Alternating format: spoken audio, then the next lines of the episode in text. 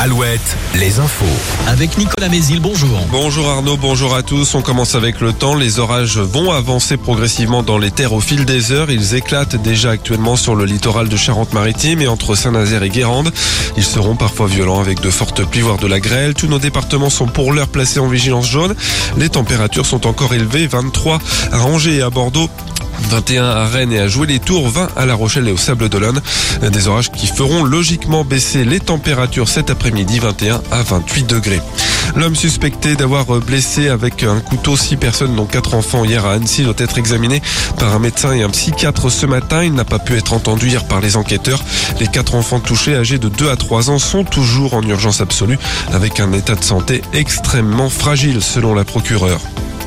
La petite Malek, huit ans, qui faisait l'objet d'une alerte enlèvement à Dunkerque, a été retrouvée en Italie hier. Elle est saine et sauve et se trouvait avec, ton, avec son père. Ce dernier est suspecté d'avoir tué sa compagne. Dans le Morbihan, un homme placé en garde à vue hier matin, il est soupçonné d'être impliqué dans la mort d'Iris, cette jeune femme de vingt-trois ans dont le corps a été retrouvé dans une rivière à Lanester le vingt-sept mai dernier. Inscrit au fichier des délinquants sexuels, il a été identifié sur des images de vidéosurveillance. La compagne de cet homme d'une cinquantaine d'années a aussi été placé en garde à vue.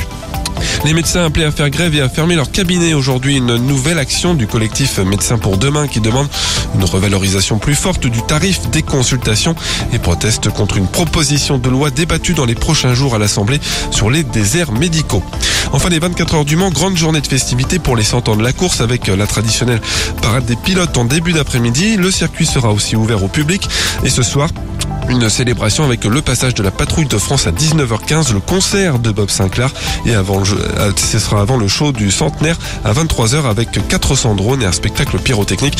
Autant d'événements qui devront bien sûr faire avec la météo agitée de ce vendredi. Prochain flash à six heures, très bonne matinée à tous sur Alouette.